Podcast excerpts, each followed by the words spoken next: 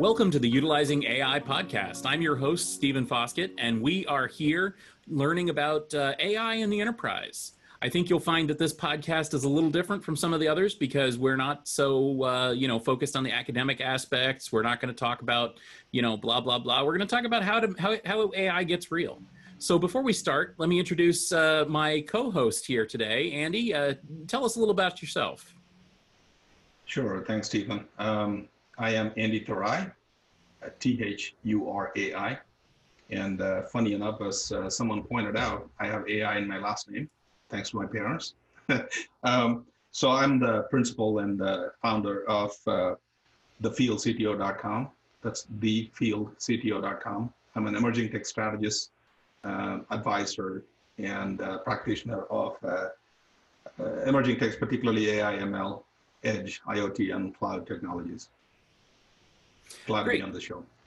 Thanks, Andy. Um, and again, I'm Stephen Foskett. Uh, I am the uh, founder of Gestalt IT and organizer of Tech Field Day. And um, you will find me online at S Foskett uh, pretty much everywhere. Um, but for the purposes of this, you'll of course find us at utilizing-ai.com and on Twitter as utilizing underscore AI. So let's get the conversation started here um, and just talk about um, I guess, the different ways that AI affects us. I think most people are uh, quite familiar with, uh, I guess, your Siri or your Google Assistant or Alexa or whoever. Um, that's not what we're talking about here. Uh, we're talking about AI in in business and in the enterprise and in the data center and the cloud and so on. Basically, having this stuff um, serve business uh, business goals rather than than that. We're also not talking about what a lot of other AI podcasts talk about, which is basically um, academic stuff, things that you'd write papers and make posters about, uh, you know, models and um, you know doing calculations and so on.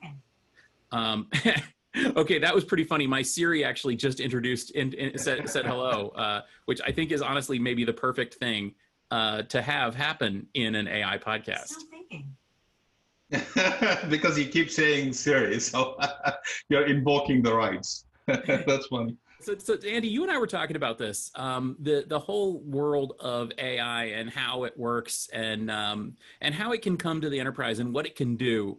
So, talk to me about that. How does AI get real in the enterprise?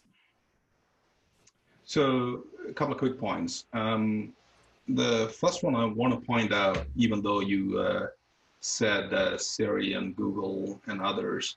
I don't have Siri, so it won't get involved here. But uh, uh, that actually, so what we're talking about there is what we call it as a B2C, uh, business to consumer, that uh, trying to enable the consumer. Alexa is another example that will try to do something for the consumer and trying to solve a problem of rather than me going to a website, logging in, do the search and things, trying to make the life easier of the consumers, right? Uh, so that's a B2C angle of it. But the, that particular topic, if I stay on that for a minute, the, the concept is called conversational AI, and that's more than the Alexas and Siris or Googles of the world. Um, there are some classic examples that we have worked in the in the past. I'll give you one example uh, in a B2B scenario. Uh, you remember good old days that we call people up on the phone and wait for customer service for 30 minutes, right? So, so some of the issues that came up with that is that you know the, the customer service uh, is overwhelmed by trying to solve the whatever the problem you're having. Could be minor on how many hours you're open or what what hours you're addressed, whatever that may be, right? So by by introducing this concept of conversational AI, could be a combination of either chatbot or even you know using the voice automated system talking to you or the whole nine yards it could help you in, in solving whatever the problem you have. Some companies have obviously taken it to the next level. For example, you know, uh, Uber and Lyft, if you're trying to use things, it's you won't even find a phone number to call their customer service. It's more about dealing with them all using um, chatbots or, or emails in combination thereof. That's all AI based, right? So the conversational AI, what I'm trying to say, is a lot bigger than just your Siri and Google. Uh, there are a lot of ways it can help. That's one. And the second one is um, this is a classic problem with some of the, the financial institutions, particularly, or, or regulated industries. When they receive hundreds of thousands of calls, um, they are expected or supposed to audit the calls that they receive. Remember when, when you call somebody, there's always a standard message saying that this call is being recorded. We will audit that, or we might audit that. And the reality of that is they cannot have enough manpower they can put to listen to all the calls. That's almost impossible. And when the budget come, comes in, that's the first one they cut. So what they could do, instead of putting a manual power to listen to that and see if everything is kosher, they could always have AI listen to those calls and, and the problematic ones, the 1%, 2% of the ones that need to be addressed or out of compliance or somebody promised that they're not supposed to, that could be flagged and then manual person can go um, and solve the problem. But overall, what I'm trying to say is there's a difference between a research AI in which you're trying to do some kind of research and trying to make things better for the social good or whatnot. For example, COVID research is one thing. There may not even be monetary benefit, but the overall society cultural benefits that will come out of that might be something for the greater good. Uh, but that doesn't mean that you should be doing that. There's a time and place for that, or companies who are doing that. And then there are enterprise companies purely trying to solve enterprise problems, right? There's a laundry list of things that you could do using AI. And granted, AI is not at the level yet in which um, it could solve the customer problems directly. There are some of the things we could uh, uh, get into detail, but uh, at least it has become what I call it as a cognitive assistance. It's assisting enterprises or at least the humans to take a look at making a decision. Okay, AI suggests that you should be doing this. And yes, I agree with that. So when you have both uh, a machine and a man uh, make a decision, or a woman make a decision, um, then it becomes a, a solid decision-making process without trusting one or the other, because otherwise you could always question, right? So, yeah, I think that's really the the key to this whole thing right there is that essentially um, the way that AI is getting real is due to a number of factors. I mean, certainly there's the practical factor that we figured out how to do machine learning and deep learning and you know things like that. I mean, it, that that works. Um, there's also the the fact that I think that we we've stopped looking at it sort of in a science fiction way to say this thing is going to be, you know, uh, you know, Skynet and it's going to come kill us all. Well, I guess we still look at that in science fiction, but in in in enterprise, I think what we're looking at is exactly what you said, which is basically humans have limited bandwidth, uh, limited pattern matching capabilities, uh, limited time, um, and AI can help us do what we do better. And to me, that's like the fundamental um, thing here. Like, so if we're talking about, you know, ML ops or AI ops, whatever you want to call it, um, we're really talking about something that helps us do what we do more efficiently and do it better, right?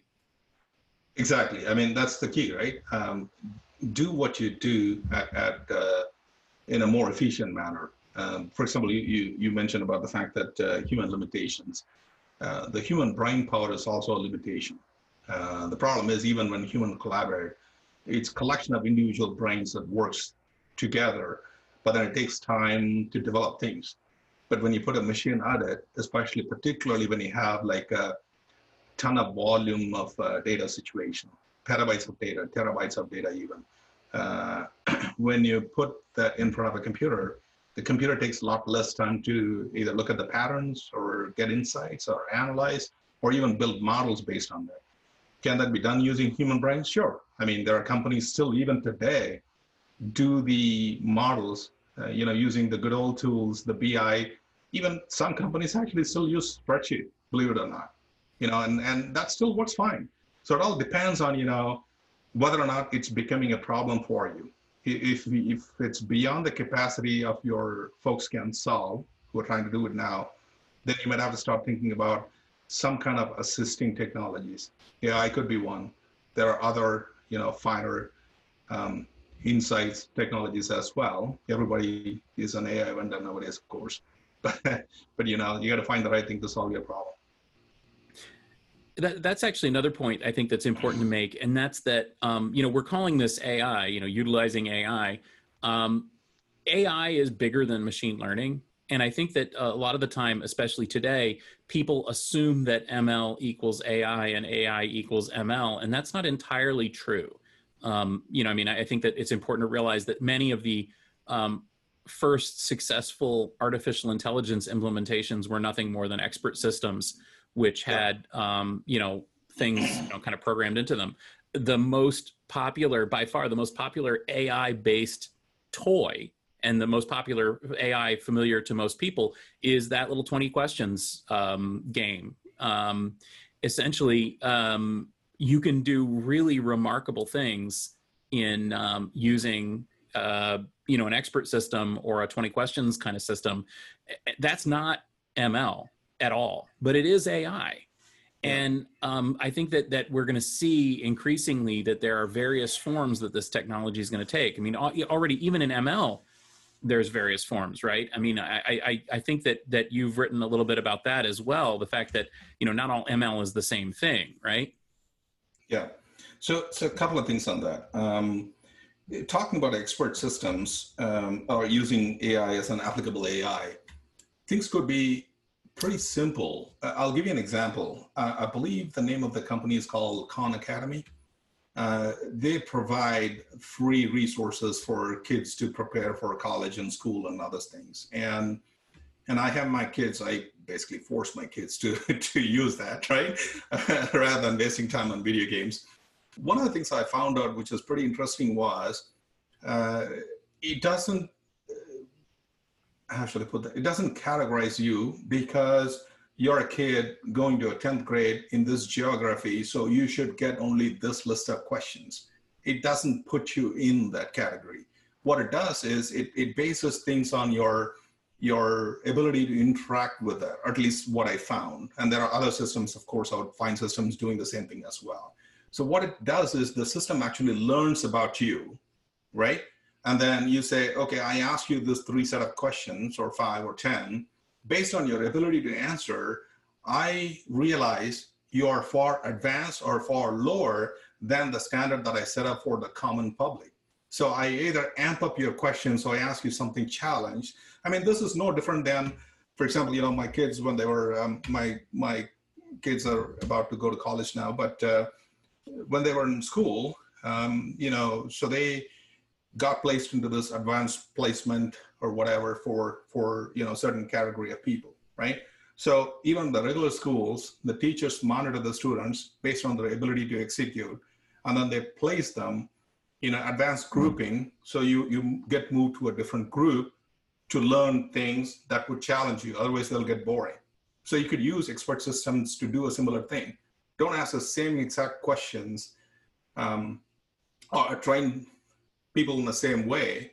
Uh, you know, use different set of questions. But if you do that, then it also becomes an issue of sort of profiling as well.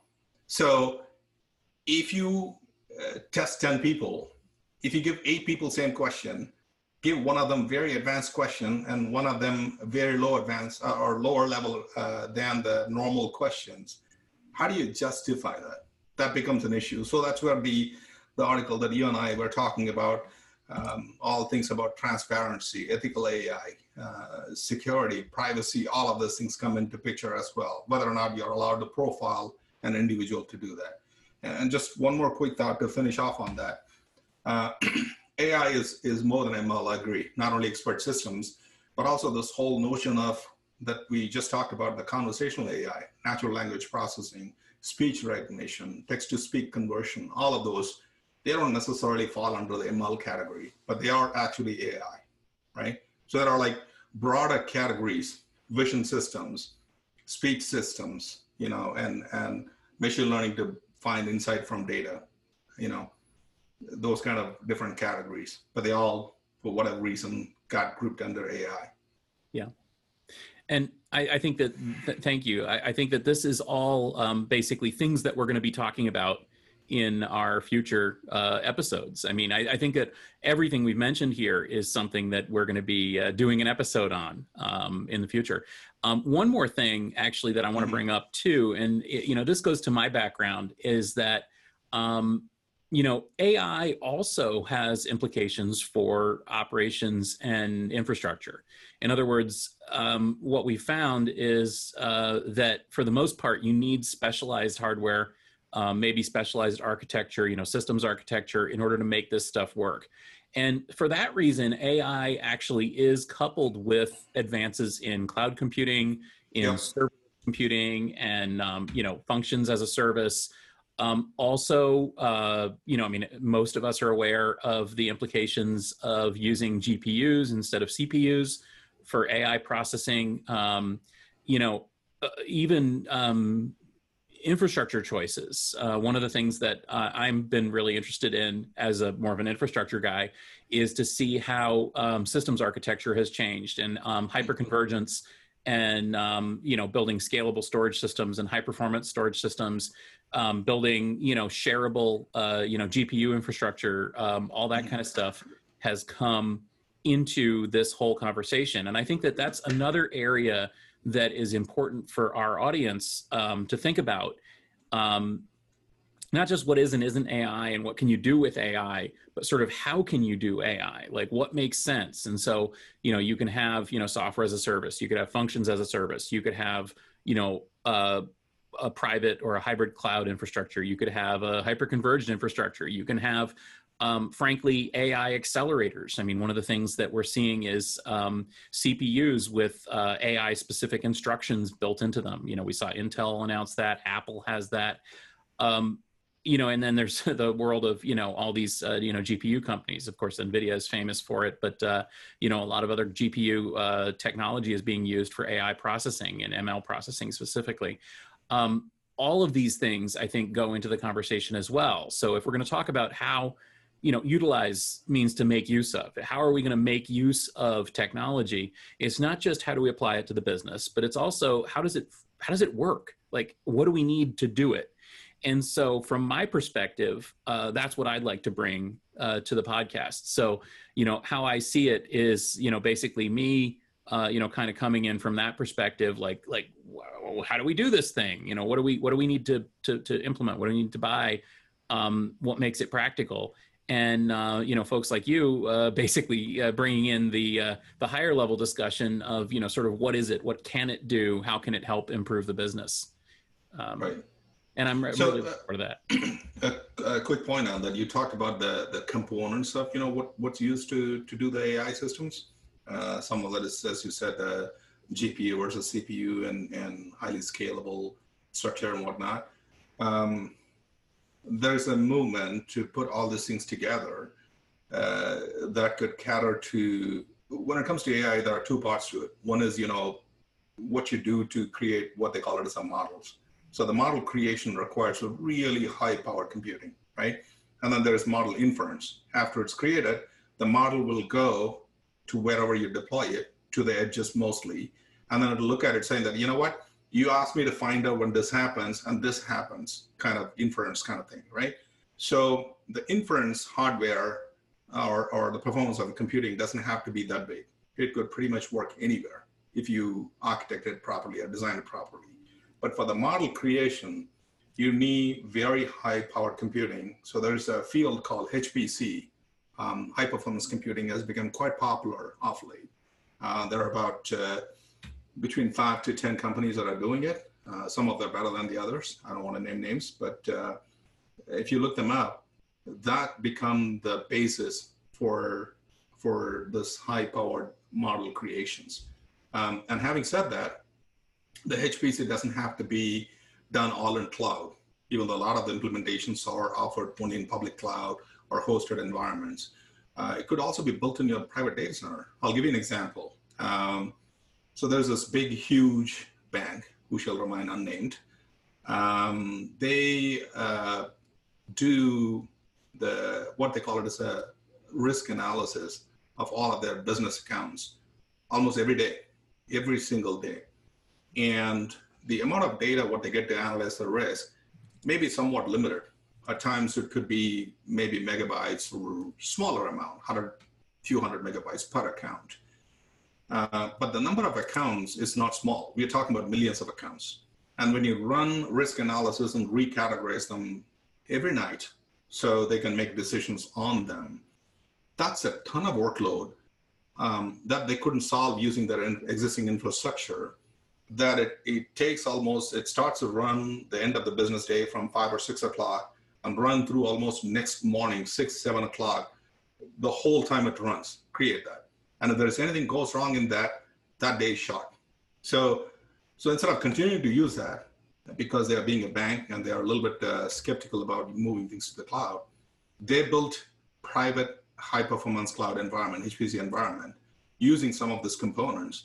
And that overnight run of almost 11, 12 hours, they brought it down to under an hour to do the exact same thing, right? So it doesn't have to be in public cloud. Not everything has to be in public cloud. If uh, for various reasons you want to do a private instance in a public cloud, uh, your own instance, and or build it in your private data centers, sure, it might be a little more expensive, but if that's what you absolutely want, that's a possibility that's available too. I'm not saying that you and I will go and build it for them, but I'm saying they should consider those options.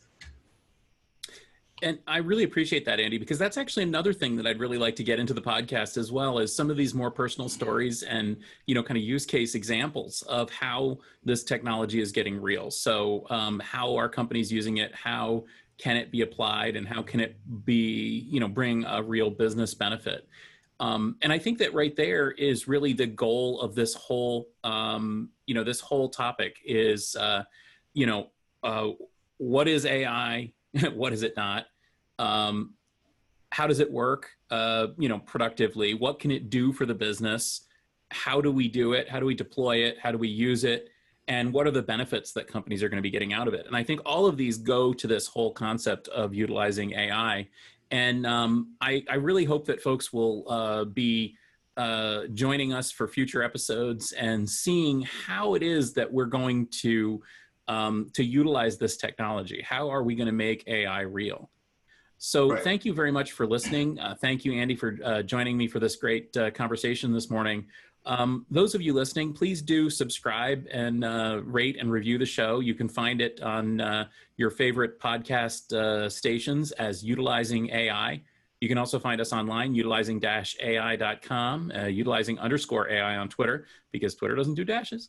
And, um, you know, you can uh, uh, contact us as well if you'd like. Just contact email host at utilizing ai.com, and we would love to hear from you please do share this uh, podcast and subscribe. And uh, we look forward to having you join us for future episodes.